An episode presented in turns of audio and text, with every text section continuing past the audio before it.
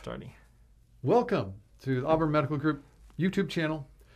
Program today with Dr. Gawain and Dr. Mark Vaughn talking about science and hydroxychloroquine. Science. Science. He believes in science. So thank you for joining us. and this is something we've been, well, we, we teased at it on our Friday evening We did. live video. Right. Yep. We are, now that we're at work in the office, we're wearing masks and we're we're trying to get as far apart on this desk right. as we can because we're in the office. But when we're outside, we may be a little little different than we are inside. So that's why you see us on that Friday video with masks off and not quite this. Not- know, were we this far apart? No, we weren't. Not We were quite. closer. So thank you all you who joined you. us. You didn't If you really wanted to, don't touch me. Don't touch. No touchy. Uh, the hydroxychloroquine thing, that's Ah, just been That all up. over Facebook. Everybody's been hearing it and seeing it Right. and has an opinion on it, even though they haven't read the studies.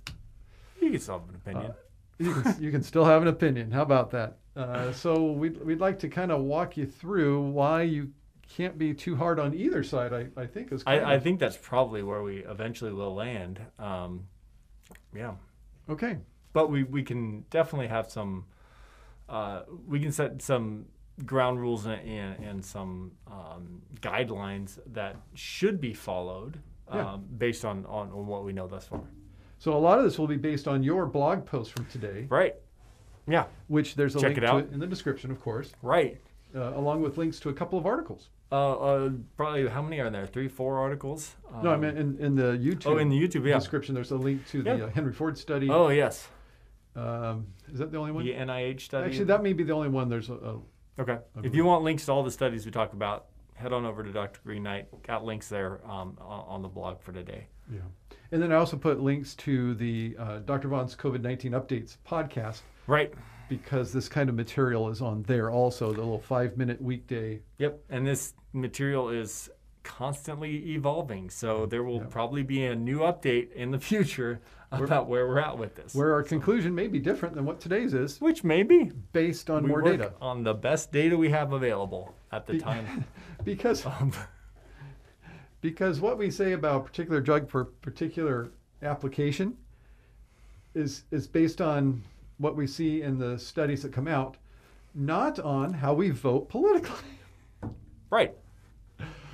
So we. Apparently, that's not the case for a lot of America that Yeah. doesn't read medical research anyway. So, Right. But they like yeah, to post on Facebook. Somehow has become a political badge Or- about or whether share. or not you like or should use hydroxychloroquine, which it should not. We should just follow the data and see where it takes us. which may be different if we get some studies that show what we're looking for, which we're looking for something Which- particular and we're not seeing it yet. Yep. Yeah. Uh, but there's suggestions that may be out there. So that's And there should be no dogma in science. We should not have any Yeah. anything that we put up on um, a pedestal that we we don't challenge. So yes, thank you. So that's where we're coming from. Yep. Uh, this is a live program, so there are people chatting in with their comments and questions, and we may, we may be responding to them. Of course, we welcome our channel members, Bianca, Laura Bianca Spurs, and Laura. Thank you for Teresa, and they're all- Teresa. Yeah, they're good, all with us. very good. Appreciate it. Thanks for showing Rusty up. there.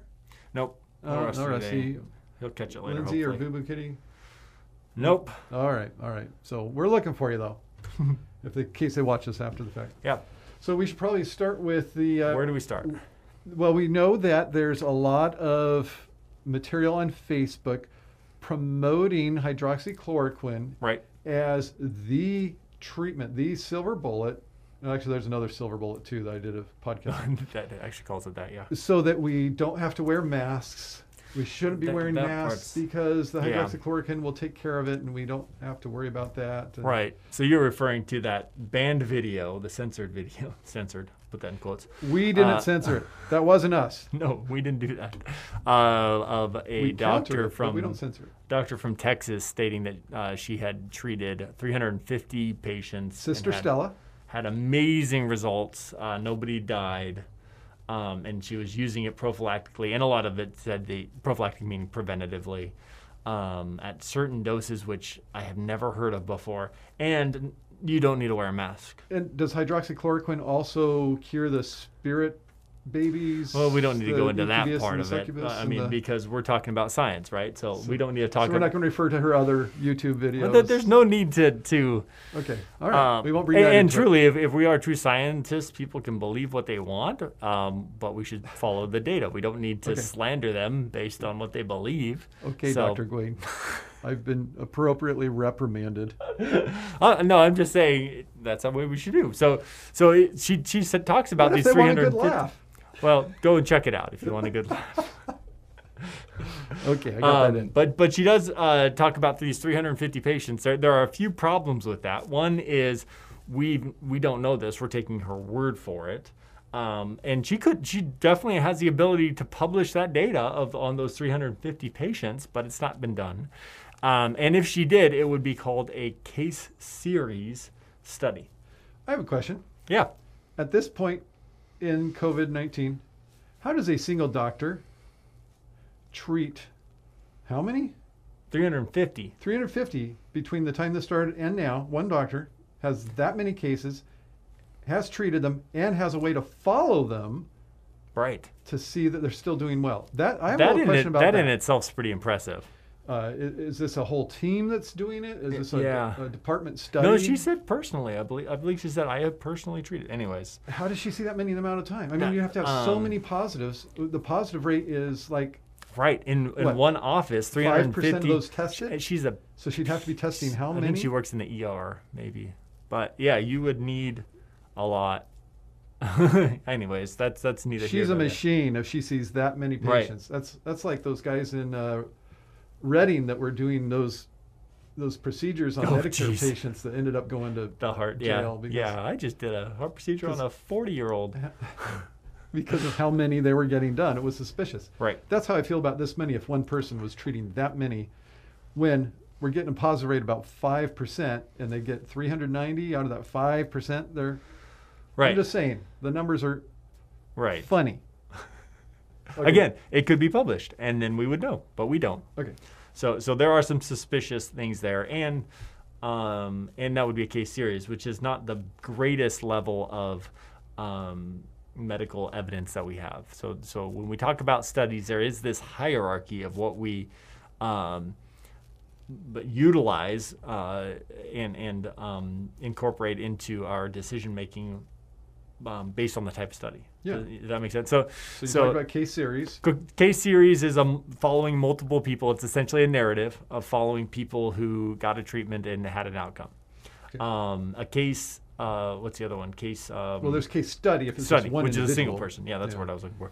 Um, if and then you can move beyond that. Boy, I'm going to forget all my studies. But there is a case control Okay. uh, study, which is a retrospective, uh, meaning looking back, um, where you try to match up people who had a certain outcome with some people who um, had a different outcome.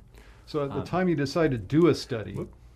you're looking at stuff that's already happened. Right, right. So it is Whereas- going back in time. It's not Okay. prospective. It's not looking forward where you have an intervention and you follow that intervention over time, Which would be better. which is better. Yeah, because then you can control for confounding variables. Okay. So that's the Um, kind of studies we're going to be talking about from yes. here forward as far as the better studies. back into my uh, The prospective. Prospective. Um, and then there are a few other ones. Uh, oh gosh, we're going to test my knowledge here of, of the different types of studies um, that, that are more retrospective. There is a cross sectional study, which is just one point in time. Um, you see where people are at, and then the different. You're talking things going- retrospective again. Yep. Something's already Yeah, happened. mhm. Okay. It- it- that one's typically done through a um, a uh, like survey or something where you follow people over at a certain point in time.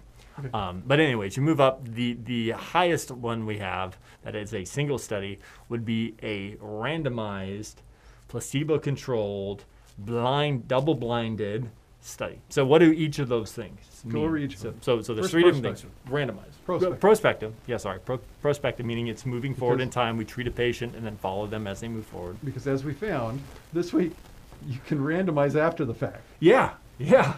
Inter- We'll get to that. right, we'll get to that. So, so uh, prospective, um, randomized, meaning that um, people uh, through a random number generator or uh, or some way that nobody is able to choose is are, are uh, designated to one of the either sides of the study. The control, like usually typically it's like a placebo, a sugar pill, or the person who gets the actual intervention, hydroxychloroquine. So that's a uh, randomized, uh, controlled. We talked about that. You either get the control, a placebo sugar pill, So Um, something to compare it against. yeah, exactly. Um, because there is a placebo effect. Uh, and what was the last thing? Uh, double blinded. Yeah, what's that double blinded means nobody knows, neither the patient receiving the treatment nor the person giving the treatment knows um, what which it is, either the control or the hydroxychloroquine. Why do you have to have the person giving it not know if they're giving the real thing or not? Because there can be some bias introduced there. Somehow they influence the patient's outcome or they the way they interpret the Yeah, patient's improvement exactly. because they know they got the treatment. Right, yeah. So you don't even let them know which one they're giving. It's only the researchers on the back end who are compiling or, or Yeah. compiling and, and sorting through the data who know which go. Which. So, what about the person who gave them the placebo or the drug? They would know which it is. There's a way to take care of that. there is, yeah. So what you do is you have a, like you said, random number generator, Yep. and Comes up and you say, oh, you're this one. Oh, here you go. And And, so- they don't know what it is. somebody types in all these numbers, or maybe it's done automatically. This number goes with the hydroxychloroquine. This number goes with placebo, and then they keep, the, the computer keeps a record of it. But when the patient comes up and they're given a number, they go and they get that number from the refrigerator or the Pyxis machine. No way they know when they're given it whether that's uh, placebo or not because it was somebody who typed it into a computer before, or actually had the randomized program. The computer decided assigned it. Right. So there really is no knowing whether it's the real thing or not. If if you use a placebo, that there's no way to tell it from the real thing. Right. Yeah. They have to look the same. Yeah. So Yeah. like if which they typically do. if it's a clear liquid you're injecting, it needs to be clear liquid. If it's a a white round pill, it has to be a white round pill. Right. Yeah. Okay. Yeah. So, so that is, and even if we go beyond that, the highest level of evidence would be a system, systematic review where people take a bunch of these studies, which we will talk about that later, and and they review them all and and um, see what, uh, how much merit they have and kind of um, synthesize all the data to come up with a practice recommendation. So one popular form of that would be the Cochrane reviews. Yes, that that's a good one. Yeah. Often take uh, they call them meta-analyses, analysis of analysis, Yep. uh, a study of studies. Right. And sometimes they throw some out when they look at them, or they or they weigh them less highly than other ones according to how good Right. the study design is. Yeah.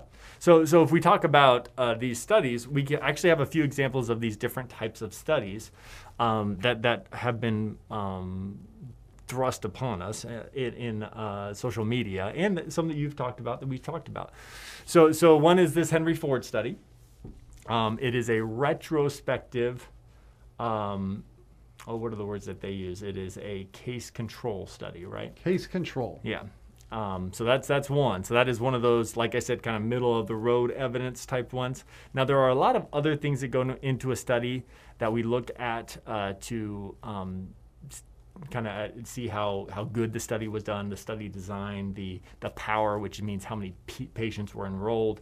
There's a lot of other stuff that goes on. So we're trying to keep this as basic as possible because we don't want to nerd out on the uh, statistics here I and, and lose I've already done it too and much. lose half of our audience. but any, anyways, uh, so that's case control. And then the NIH actually did one of those randomized, uh, double-blinded, placebo-controlled studies Prospectively. prospectively, uh, funded by the NIH. Uh, so, uh, so we do have some examples, and th- these are all with hydroxychloroquine to see how much it would help. So, I'll toss it to you. How about you talk, talk about the results? So let's talk about these two studies. The Henry Ford study done at the Henry Ford uh, what, what is Michigan. medical school. Yeah. Or, yeah, up in This health ar- around the Detroit. Yeah, health system. Yeah. around Detroit. Th- They did a big one, and they had 2,500 participants in the patients. So this is this is the patients who got the treatment plus the ones that they go back after the fact to get case controls. They didn't do it prospectively; they did it retrospectively. They said, "Okay, here's our patients that got the treatment. Hmm, let's let's go find some patients that also had COVID-19 at the same time who, for whatever reason, didn't get the treatment, Right. and, and use them as a control." Right. So they they looked at hydroxychloroquine, uh, they looked at uh, not not any of that treatment, just standard treatment. they looked at no hydroxychloroquine Yep. with azithromycin, Yes. and they looked at azithromycin all by Alone, itself. Yeah. hmm And their results with the 2,500 patients said that they had a lower mortality, people dying. Less people died with the hydroxychloroquine Right. than standard treatment. And it, it was pretty significant. It was 13% versus 26%. Yes. I mean, that's significant. And less people died with hydroxychloroquine, or actually more people died with hydroxychloroquine with azithromycin Right. than the Strange- hydroxychloroquine by itself. So you don't want to use the, hydro- the uh, azithromycin with the hydroxychloroquine. Yeah, yeah. There, and uh, azithromycin alone was essentially the same as um, no, Yeah. no treatment at all. Yeah, so it, it's it's it's not helping. The the thing that came out looking good was hydroxychloroquine in that study. They Yep. were sure to get it within I think 80% of the patients who got treated got treated within the first 24 hours of their admission to the hospital Right. with hydroxychloroquine. And 90% within the first 48 hours. And one of the things that came out of this was this thought that we have to get these people treated early, not late. You know, a lot of treatments, like the uh, the steroid treatments that are recommended, are recommended for patients when- with yeah. respiratory distress, Right. re- very advanced patients. The thought with the hydroxychloroquine is because of the way it works in the immune response of the patient to COVID 19, there is a magic point after which it's not going to help. You got to get it before is- we reach that point Right. to get the benefit. And so they actually described biochemically what's going on in the inflammatory response Right. and the immune response to say what it is that it's doing at that magic time. Mhm. Okay, so what do we do now? Do we go to the NIH study or do we explain Or what should- or should we find when you dig deep on the Henry Ford study? Uh, let- Let's stick with that study so we don't confuse people. Okay, Um, 2,500. So 2,500 is a lot of people. We dig a little deeper into that data, and you find that if you, of that 2,500, um, if we look at the people who just got hydroxychloroquine versus those who got no treatment at, uh, at all, the standard treatment. a standard treatment, sorry, not no treatment, Yeah. um, not hydroxychloroquine. Um, th- those who got hydroxychloroquine uh, were much more likely to receive steroids. The current accepted treatment for hydroxy or for COVID, The steroid treatment seventy-seven percent versus Right. thirty-six percent. twice as many people in the hydroxychloroquine group got steroids also compared to the people who got standard treatment. So, was it the hydroxychloroquine that made a difference in that group Right. as a group? Or was it the steroids that made a difference in that group? So, how, how did they? So, so if we look at the actual way the data was reported, they report the data on the 2500. So that is a little suspicious that they reported that data when we have that confounding factor of the steroid. But they tried, they did, I guess, not tried, but but they did try to um, remove that variable, and they whittled it down to get um, 190 of those who received the hydroxychloroquine and those who did not, who were um, essentially matched up perfectly in a bunch of different areas, including uh, getting steroids or not. So, they have this table that shows 190 and 190 that the computer was able to come up with to Right. match it against.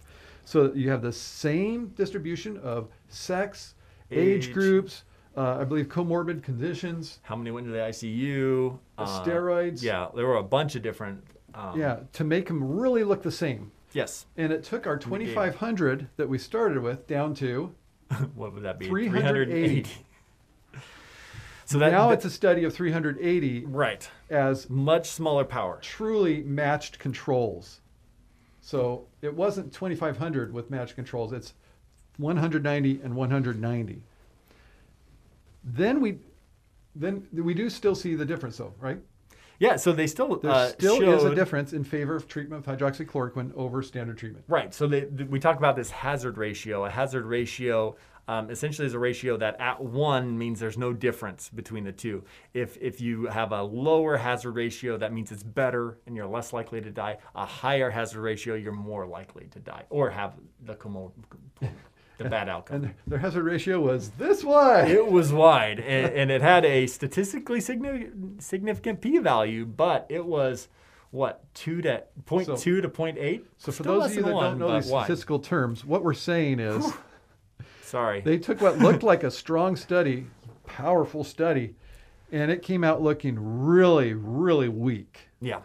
as so, far as trying to make any kind of conclusion. yeah. So we have to compare that against what's the other study. So let, let's so so there there is our beef with the um, Henry Ford study.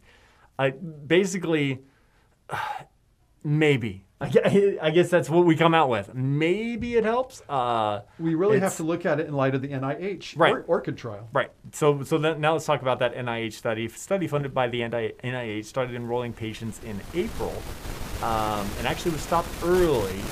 June, Uh, and this was a prospective, double-blinded, placebo-controlled um, study. and it was over Randomized. 400 patients. Uh, four, 480, 490, something like that. Yeah. Uh, they were trying to get 500, but they didn't quite get it. so about there. 100 more than what we ended up with Right. with Henry Ford. Um, and that one was actually stopped early.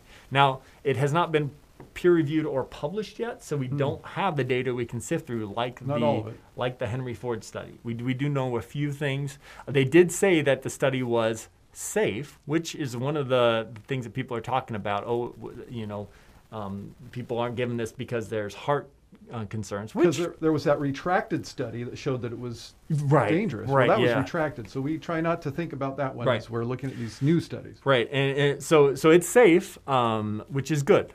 So this is uh, reassuring on that front. But the study showed no help from hydroxychloroquine. Now we don't know the numbers; uh, it hasn't been published yet, but it was stopped early because of that. So the study was to go all the way until July, but when they started it, they said, okay, there's certain endpoints.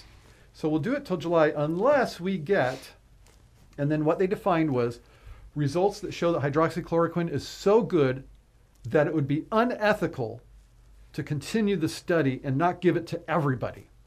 Or continue the study to the point that it makes hydroxychloroquine look like it's not helping so clearly not helping that it would be unethical to continue giving it to people if it's not helping, especially when they didn't know the safety profile yet. Right.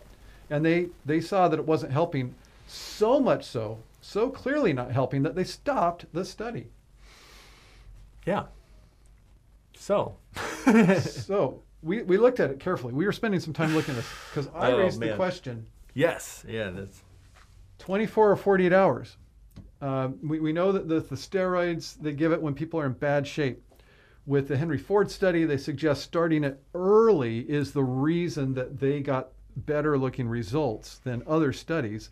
This NIH study said that they started it within 48 hours, 48 hours of somebody meeting the study criteria. Right. I'm sorry, they were randomized within 48 hours of reach, of meeting study criteria. I don't know if that for sure means when they got admitted or not, right. if they had symptoms and they otherwise met the criteria, when they got admitted, they met the you criteria. would think so. Yeah. But to be randomized at 48 hours does not mean that you're getting the drug at 40 hours. And, and that definitely was the case for the um, Henry Ford. Right. So maybe there was a difference there. So um, all of this, where where do where do we land? um, where do we land? So uh, what do we need? We well, I, I think I talked about that earlier. That, that the syste- systematic review is the best. Um, but I think before we do a systematic review at this point, we need more studies. I'd like to see a study like the NIH study that definitely gets it started within 24 hours. That's what I would like to Right. see. I want to read that study. Right. And I guess the big question that people are probably asking is um, if I get diagnosed with COVID, am I going to be able to get this? Do we have an answer? It's, it's not currently on the list of approved medicines. Uh, it is in, not. in That's our right. hospital system. So, um, We wouldn't be giving it as outpatient because yeah, nowhere does it say that it's indicated for preventative or prophylactic treatment. nobody's So- done so, outpatient studies So we would never give it to that are big enough for us to have Yeah. seen them. yeah to, to you just to prevent it. Yeah. Um, there actually are some uh, small, very, very small studies of people who have uh, lupus and other autoimmune diseases who are taking it who still got COVID. So um, that that may suggest that that that likely suggests that there's no preventative action there. Anyway, so it's not so you should not ask your doctor for that. A doctor probably should not be prescribing it preventatively. And then if you get a very mild case and are outside of the hospital and don't need admission, uh, we see no indication that you would need it there in that case either. Uh, once you go into the hospital, different different story. different story. And, You're, and you're I actually guess affected is- by the disease enough that you're having to go to the hospital. Right. Yeah. If if you're able to live at home and you don't have to be hospitalized, we don't have some big monster that we have to get rid of Right. because your body's going to fight it off. Yeah. And, and most cases do that. Yeah. But there is that question of starting it early enough. So if you do need to hospitalize, do need to be hospitalized, we might do well to get it on early if it turns out that it is helpful, like the Henry Ford study suggests. Right. Yeah. Um, now, the, something else that comes up. Lindsay and Rusty are here, by the way. Oh, one Lindsay one and Rusty, little, thank little you for shout out. Thanks Yes, for showing up. yes, Appreciate it. Thank you. Another thing that comes up is this question of using zinc with hydroxychloroquine. Now, this is outpatient. Some people mention this. Yeah. So they, they talk about zinc, and apparently there's a lot of stuff out there because I have people who are not in the medical profession asking me these questions. In fact, that's today we talked about it on the uh, Dr. Vaughn's COVID 19 updates podcast. Mm-hmm. The, the question from Alan was What about zinc? I've heard that it helps, uh, or that hydroxychloroquine helps zinc get into cells.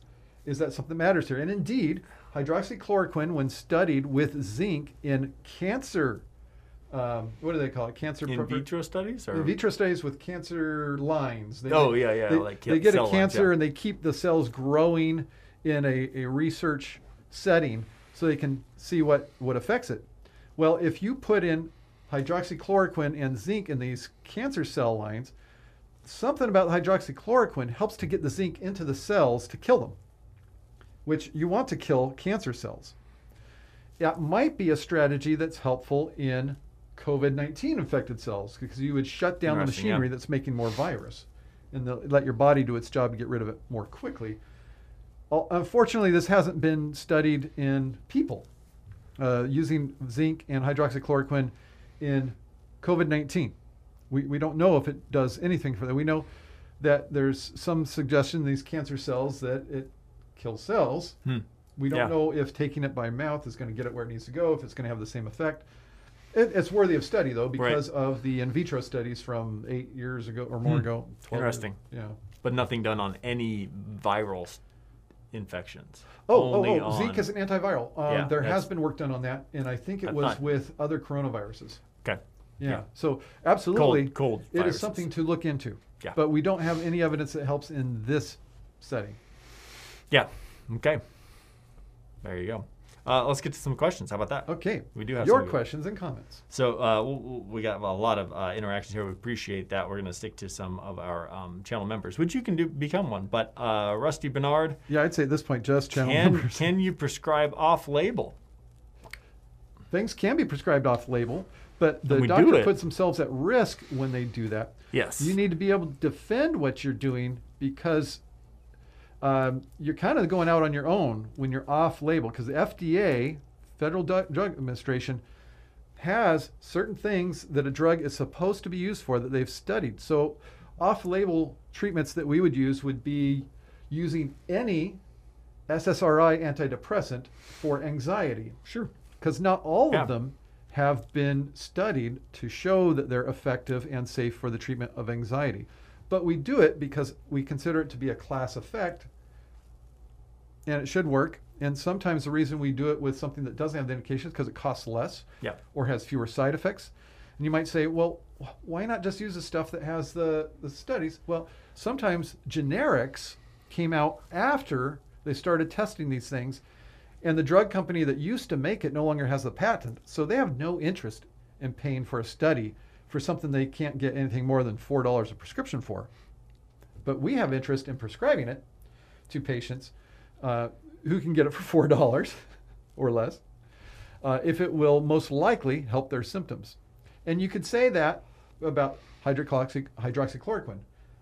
I don't know of anybody being told by a state board that they're going to be in trouble for prescribing it for that, I have not except heard of- heard for in the sense that if it were to be found to be beneficial for inpatients and it's being used outpatient and we're losing the supply, Hmm. Then there would be reason to tell people or to make a moratorium on using it for outpatient purposes. Right. Yeah. But as it is now, with the safety that we see, I, I don't think using it inpatient would necessarily be something that a state board would come down on. I don't or, think so. Or, or if there was, it would be state by state. It, it's It not would- it would clearly be across variable, the board yeah. something that they would go after. Yeah. I, I can tell you, I saw a patient of mine today who actually has rheumatoid arthritis and takes um, hydroxychloroquine for that. Uh, she had some difficulty getting her medication uh, a few months ago as a result of the everybody trying to Oh, buy it up. So, so there, this is not without some um, Yeah. uh, consequences if, if we do uh, start treating it with it. yeah. So, So th- that's another reason that we're, and there's been other examples of this, like the H1N1 influenza, where everybody wanted their prophylactic prescription of, of uh, Tamiflu. antiviral, Tamiflu, yeah. Mhm. And by doing that, you were putting at risk the people who needed an antiviral because they actually had the infection, yeah. or, or family members that we would prophylax. If, it were, if we're prescribing it for people just because they ask for it for just in case, we're putting. So at that point, we kind of have to take off our hat for serving the individual patient and put on our public health hat Right. and prescribe it for where it's needed. Yes, Rather yeah. than, and that's kind of an awkward thing to have to do, but we do sometimes have to switch from individual patient's doctor to public health provider. we do it all the time with antibiotics. You know, we, we don't want to promote antibiotic resistance in a whole, so we don't Yeah, give it whole for population. for certain Yeah. things that we know are you know not going to be helped by it. So ki- kind of a Yeah. side Because that's a people versus bacteria issue rather than right. customer satisfaction. exactly. Yeah. Uh, Bianca uh, made a comment about thalidomide, um, just saying that that was one thing that had a bad outcome. Sure did. Um, yeah, yeah, when, when pregnant women. Um, yeah, so so it is something, and, and she made a comment earlier that that um, uh, science is something that is constantly iterating and improving. Uh, and well said. yeah, so we uh, uh, that's we take that to heart, and and we um, yeah, there are improvements all the time. So um, yeah, it is it is the best we have with the knowledge we have right now. So we that's what we are doing. And anybody who says they know for sure about Because of a post on Facebook? because of a post on Facebook, um, you know, especially about hydro- hydroxychloroquine, we can tell you that uh, we've sifted through the data and it is still not 100% clear. Yeah. And we only mentioned a, a couple of studies of, of many Yes, that are yep. out there. Mhm. Uh, just the, the most landmark studies on the issue, really. So, Right. yeah. Thank you, Dr. Wayne. Anybody Yeah. want to thank in our great audience? Absolutely. While you're at it, go check out the, the blog today. It goes into a little more depth on uh, um, not only that hierarchy we just talked about of studies, but it also talks about the um, chronological uh, order in which we go through studies, going from in vitro all Yeah. the way to human studies, which is another way. Because there was another post about why hydroxychloroquine has to work based on an old study from 2005. So go check that out, drgreenknight.com. I do want to thank uh, my Patreons, Boo Boo Kitty and Teresa Roat, who Teresa's here. Hey, thanks for what you do. Appreciate it. Yes. And I'd also like to thank both Boo Boo Kitty and Lindsay Entwine. So until next time, Hey, I'm Dr. Gawain Vaughn. Dr. Mark Vaughn telling you to stay in good health. Yep. Thanks for sticking with us.